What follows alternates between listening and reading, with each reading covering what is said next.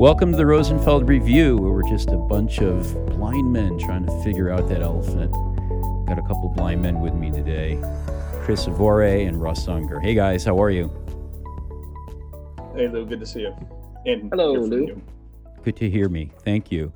Uh, great to have you guys. Uh, we've been on a journey together for uh, I won't say how long, uh, but it's it's uh, coming to a conclusion. By the time you're listening to this, uh, we expect their new book, Liftoff: Practical Design Leadership to Elevate Your Team, Your Organization, and You, to be on sale, published by Rosenfeld Media, of course.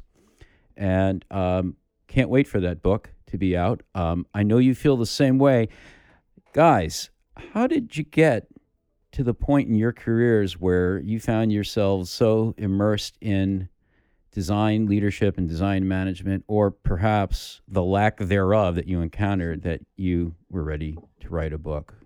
How about you first, Chris?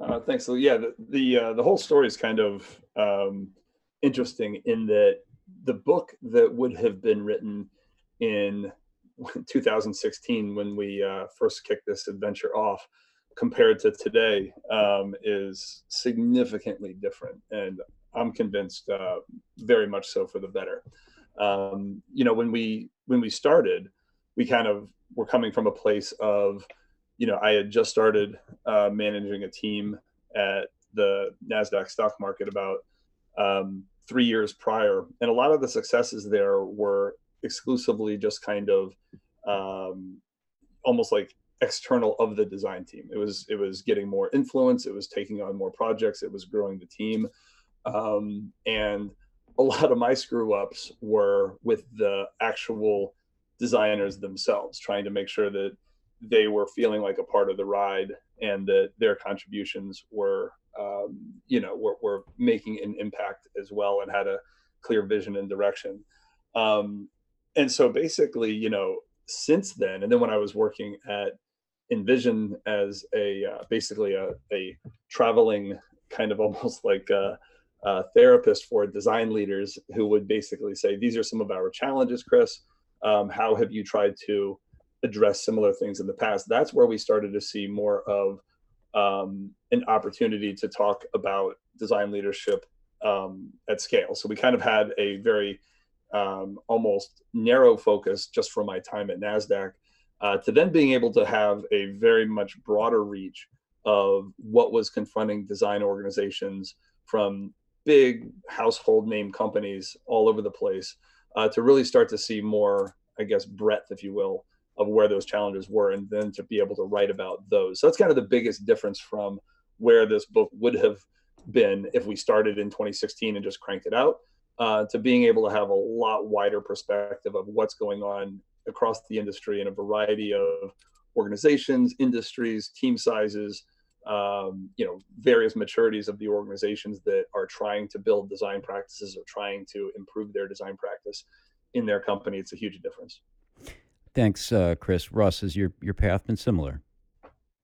Um, yeah, especially in that part where there was a, a lot of mistakes made. I think um, when I started, I very quickly thought every manager I ever had was an idiot, and um, then I very quickly got to become an idiot myself.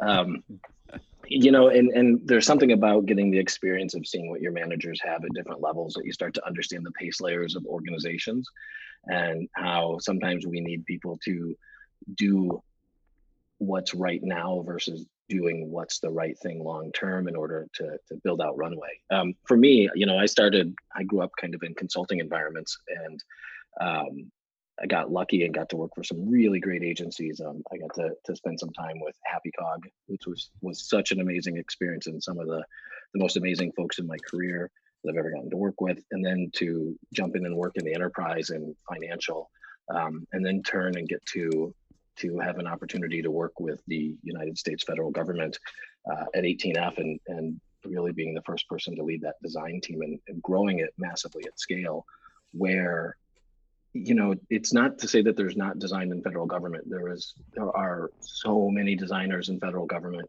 um, that are doing good work and at that point in time they weren't necessarily all aware of each other um, and i think at that point uh, in time i was very naively thinking that if you had done government design, you maybe hadn't done modern design and, and really unfair of me and, and really a lot for me to learn. And I think that um, working in an organization where we grew very rapidly from about 70 to or seven to about 50 was was really a great experience, especially um, in understanding my own personal capacity um, and, and how much I could manage and how much I had to manage.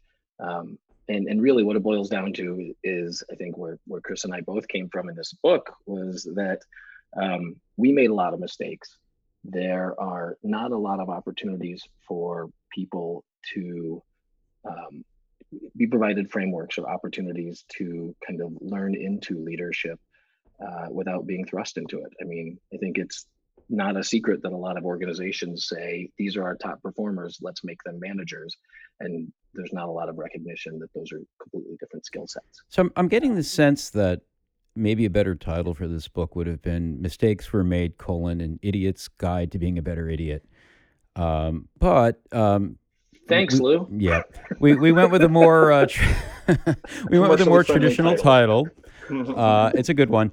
Um, but I, I, get the sense that um, people listening who are also kind of uh, finding themselves in these difficult positions uh, of leadership and management that they may not have anticipated. What is the tipping point that people are are are encountering, or why is this happening? Is it that there are just more designers and researchers and other folks in the creative space than there were before that need to be managed, or is the or is it more along the lines of the challenges that individual teams are, are facing are, are being so, you know, um, kind of uh, turbocharged by issues of complexity and scale that mm. they need kind of more robust management, or is it both? I, you know, I, I think there's a, a, a, mix of all of that. One of the things that I, I think has happened and is no surprise to all of us too is that design stopped being the differentiator for great companies and it started being the requirement. Uh, everybody had to have designers. And so um, we saw a lot of organizations that were design firms go in house. Adaptive Path to Capital One is certainly a, a good example.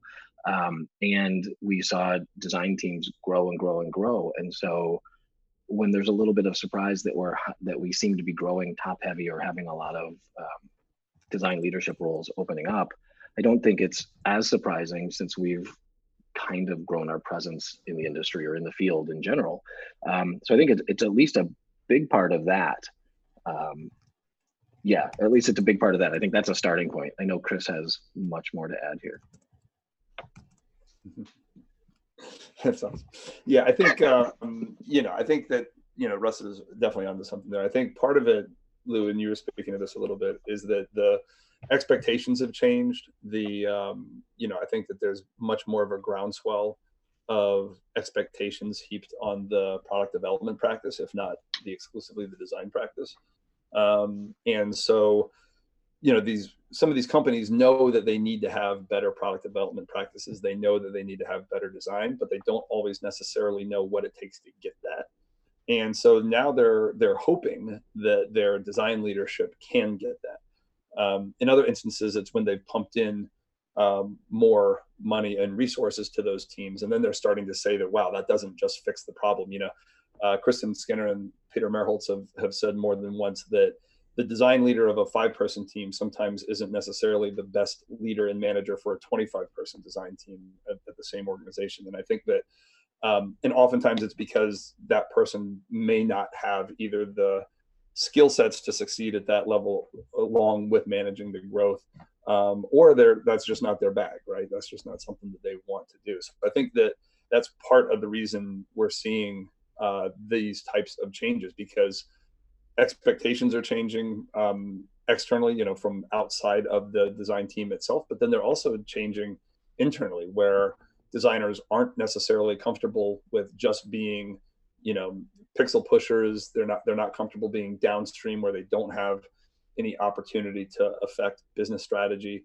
Um, you know they're reading a lot of the same articles that, that folks like us read and they're starting to re- recognize that there's probably a better way whether that's at their current job or if they have to leave to uh, find somewhere else to get that so it's interesting uh, you, you, uh, you know, obviously, um, I'm very interested in design operations as a concept, and I, I've, you know, we, we have a conference on that, and um, you know, that seems to kind of go hand in hand with a, a, lot of the things you guys were just talking about. But I was talking with Kate Towsey earlier this week um, of research ops fame, and we mm-hmm. kind of kept banning about the the term professionalization.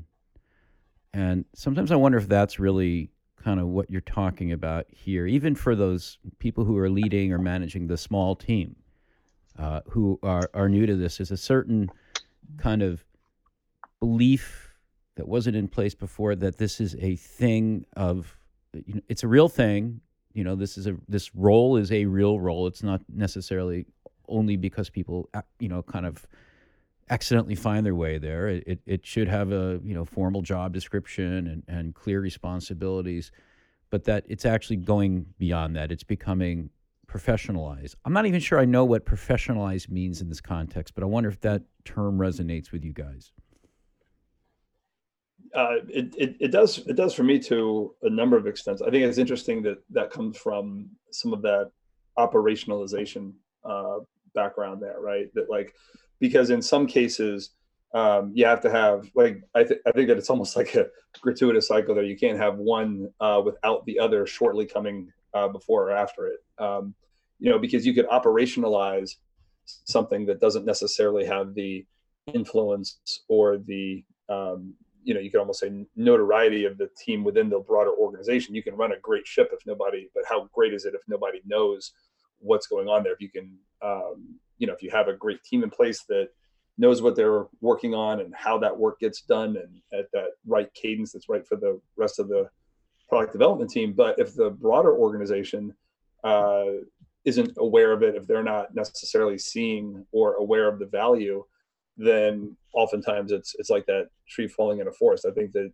that the professionalization probably captures both elements. It's making sure that you've got a uh, fine-tuned ship running while also making sure that everyone understands the value benefit um, you know and ultimately influence of that ship that's running so well. Mm-hmm. You know it's interesting too there, there's other parts of this where i think when you start to talk about things that we talk about in the book like team charters and you start to formalize what your organizational practices and norms are and share those with your organization um, other parts of the organization notice and and look and, and they say they're doing something. Why don't we have this? Or we should have this and start to borrow from some of those good practices. Um, it's the same as uh, even writing performance profiles which if you've heard of lou adler then you know performance profiles are really what he talks about is job descriptions. Um, and when you do performance profiles and you can kind of workshop those as a team as people who come together who are doing the jobs themselves and understand the roles implicitly and and know what success looks like um, instead of i think as i like to say people who go to linkedin and find a content strategist role copy paste it and hope that they found all of those those uh, previous company names removed um, very much if anybody watches the office you'll know the threat level midnight where uh, Dwight found out his name was misspelled Dwiggett while he was reading it. Anyway, um, dumb jokes aside here, this might not make it off the cutting room floor. Um, oh no, we're, sure... we're keeping it, Russ. well, the two people who get that that reference and my daughter will very much appreciate it. I hope you're enjoying the podcast. If you want more, not only do we have a whole bunch of podcasts in our archive, we have something that's very current, very alive, and very engaging for groups, and that is our communities. Rosenfeld Media runs a variety of communities that meet on a monthly basis for video conferences on a variety of topics near and dear to UX people, ranging from enterprise experience to advancing research to design and research operations. I want to encourage you to join one of our communities. Again, it is free by going to rosenfeldmedia.com slash communities. Not only will you get a monthly video conference that you can listen in on and participate in, ask questions and so forth, we'll give you access to the recordings. And uh, for some of those communities, we're talking about dozens of recordings with really interesting presenters and facilitators. You'll also get a newsletter. You'll get access to an advice columnist. Yes, we actually are providing advice columnists for each community. And finally, if you're interested in our conferences, our communities correspond to our conferences. So you will be the first to know when programs uh, when programs go live, uh, when tickets go on sale, and by the way, most of our conferences sell out, and other good things about our conferences, such as uh, when the scholarship applications open up. So go to rosenfeldmedia.com slash communities. You're going to find something that's free, something that's interesting, and it's a great opportunity to find your tribe as well. We'll see you there.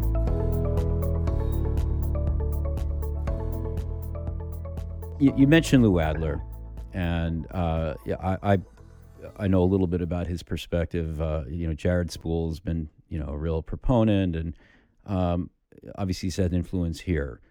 What what do you, who else? What are the, the the influences you guys have found to be really valuable from the traditional uh, management literature, the the I don't know stuff you might have picked up in in Harvard Business Review, or uh, and and then I wonder, you know, also are there any uh, you know really strong perspectives that have influenced uh, your writing uh, from the design leadership and management uh, sub sub sub genre? So one of my one of my favorite books was written by Nolan Bushnell, and it's called Finding the Next Steve Jobs. And um, you know, obvious kind of uh, link bait titles aside, it talks a lot about how Atari did a lot of their management and how they handled innovation, separating it from the day to day. And there's a lot of really good stuff that I've taken from that uh, that that really has kind of helped frame and shape doing things that that allow people to be successful. I think that's a that was a really good starting point for me, at least from outside of the industry. Um, gosh, Chris is probably more the Harvard Business Review side. Um, you're just saying that because I have more suits than you. Uh, in in pastel and seersucker, yes. um, yeah, I mean, I think that uh, you know, to to to somewhat of your point about like you know folks that write on this stuff and have been uh, talking about this stuff. You know, I think that you know I, I absolutely couldn't uh, refrain from re-mentioning again, uh, you know, Kristen Skinner's work um, and Peter's but then also you know um, you know Lara Hogan's work in resilient design management or resilient management. I always get that mixed up because that was one of my thoughts back in the day.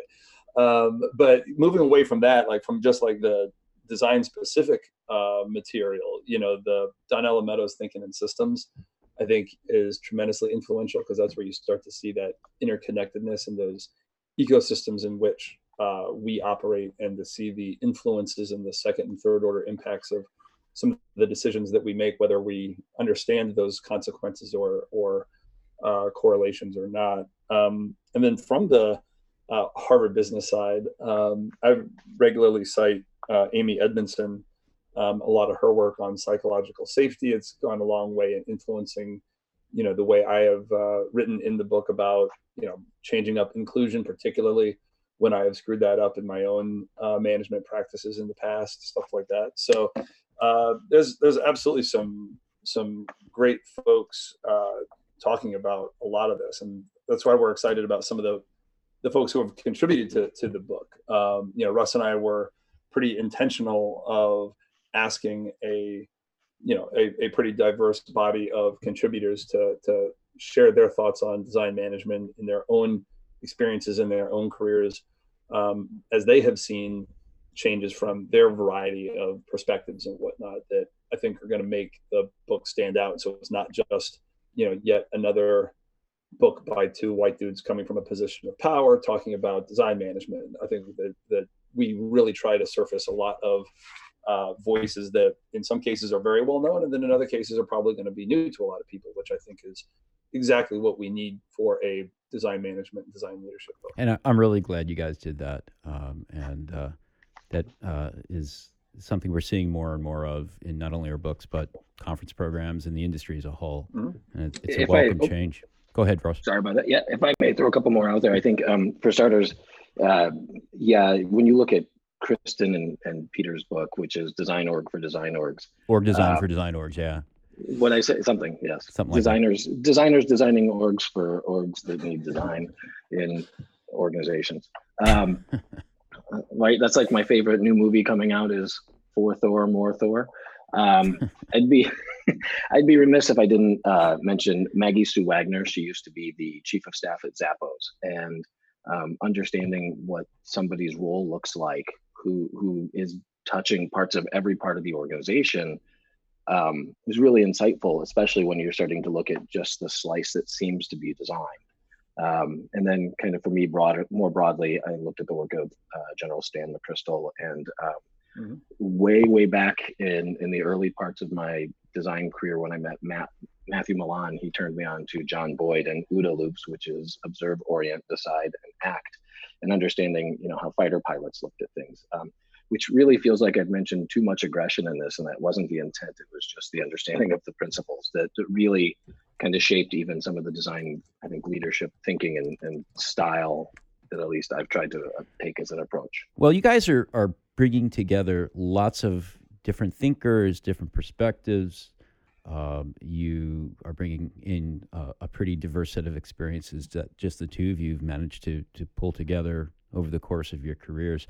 What I wonder before we wrap up, if you could, you know, give a couple choice pieces of advice that you might cover in more depth in the book, both for people new to design leadership and management, and maybe to people who've been at it a while and uh, need to uh, grow as uh, as their challenges grow.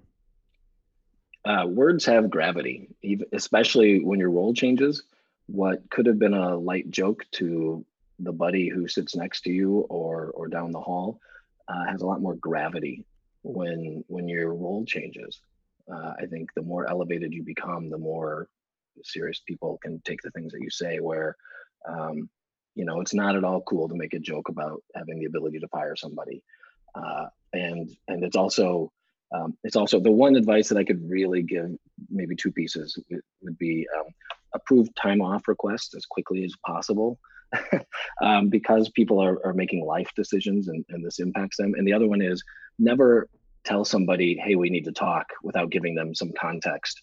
Uh, because if there's anything more terrifying and, and that will cause you to lose more sleep, it's a supervisor saying to you at five o'clock, hey, can we talk first thing in the morning?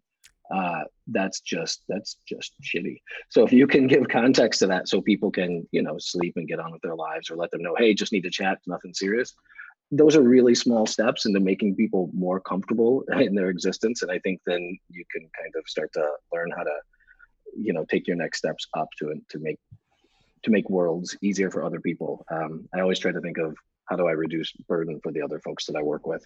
Um, not always successful always trying to do that though. How about you chris?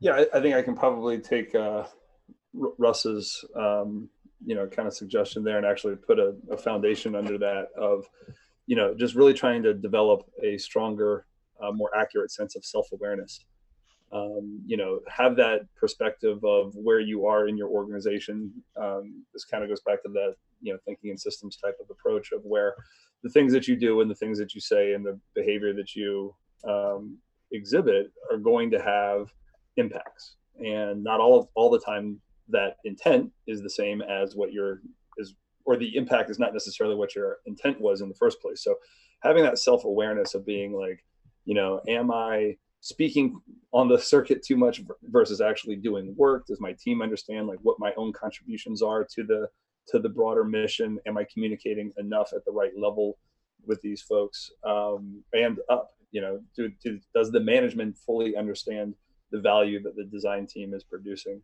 Um, all comes down to that self-awareness of knowing where you are in your team in your organization in your position of influence in that company and i think that's um, a pretty common steel thread through all of russ's chapters and my own chapters is to say you know trying to better understand where you are with a better focus so that you can make the changes that you actually want to make not necessarily the changes that end up happening because you didn't have that self-awareness to to see that possibly negative consequence.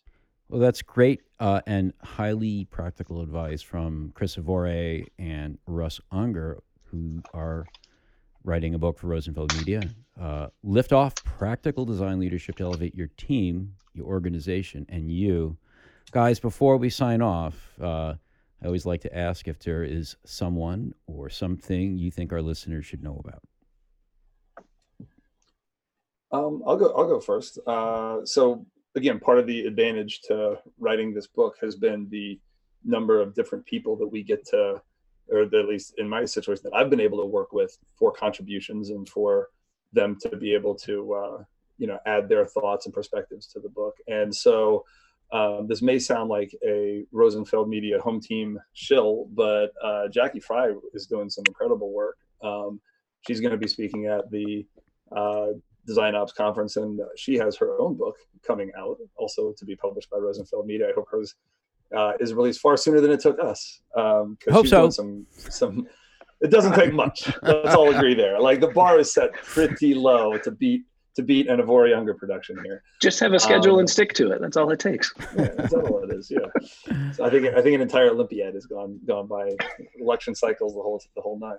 But um, no, she's been doing some cool stuff. She was, you know, in the conversation uh, or two that I've had with her, like, you know, mind blowing stuff at the level that she's practicing um, the operationalization of design, to your point, the professionalization of design. So I think um, it'll be great to see more of her thoughts be more widely shared. Excellent. How about you, Russ? Uh, I think that I don't. I don't think I would have done anything anywhere near as, as well as I as I've done it in the past handful of years if it wouldn't have been for some pretty brilliantly strong people. Um, Jennifer Tress was somebody I worked with at 18F, and she headed up talent operations. And uh, through working with her, really changed my understanding of what hiring processes look like and how to communicate to people and, and frankly you know be very human about a process that isn't all that human um, and i was i was blessed to be able to work with Kara DeFrias who had been a presidential innovation fellow and also just really shaped the way the organization worked and, and has brought a lot of really great stuff both to to federal government and to the design space. And finally um, Emily Barnes was somebody that I got to work with at 18F too, and since she kind of graduated out um, and and found a new role at, at, Capital One, she's done nothing but skyrocket. And um, these are folks, Emily Barnes, Jennifer Tress, Kara DeFrias, that you should be following, watching. Frankly, they should be writing books themselves, um, and and you know just helping us all become better at this stuff. They're fantastic. Yeah, duly noted. Plus one. Yeah, I would, I would even plus one just to just because it's a, a positive, uh, you know, contribution there. Like I think the the the folks who were our uh, tech reviewers, which I was kind of laugh at, more of peer reviewers, I think were all just really awesome uh, folks who came with a lot of great perspectives. Like between Emily Campbell, a former colleague at InVision of mine, um, you know, Nicole Maynard and uh, um, at cars.com, you know, Emily Barnes oh, yeah. at Capital One, she was great. Like these are all, um, you know, Amy Jimenez uh, Marquez have all just been really, really, uh, you know, great perspectives that we would not have. Um, it's great to see them react to some of our perspectives to make sure that you know um, we're communicating exactly what we want. And they're able to add to their own contributions as well. Well, and uh, thank you guys for your contributions uh, and and for the generosity of recognizing so many other people. Uh, Chris Avore, Russ Unger. Uh, their book, uh, Liftoff Practical Design Leadership to Elevate Your Team, Your Organization, and You, from Rosenfeld Media. Please pick up a copy. Thanks, guys. Thanks for joining us in the Rosenfeld Review. Thank you. And thanks to Marta, our heavy lifting reviewer, because we would be nowhere without her. Perfect. Thanks, folks. All right. Thanks for listening to the Rosenfeld Review brought to you by Rosenfeld Media. If you like our show, please subscribe and review it on iTunes, Stitcher, or your favorite podcast platform. Love it if you tell a friend to have a listen. And please check out our website for over 100 podcasts with other interesting people. You'll find them all at rosenfeldreview.com.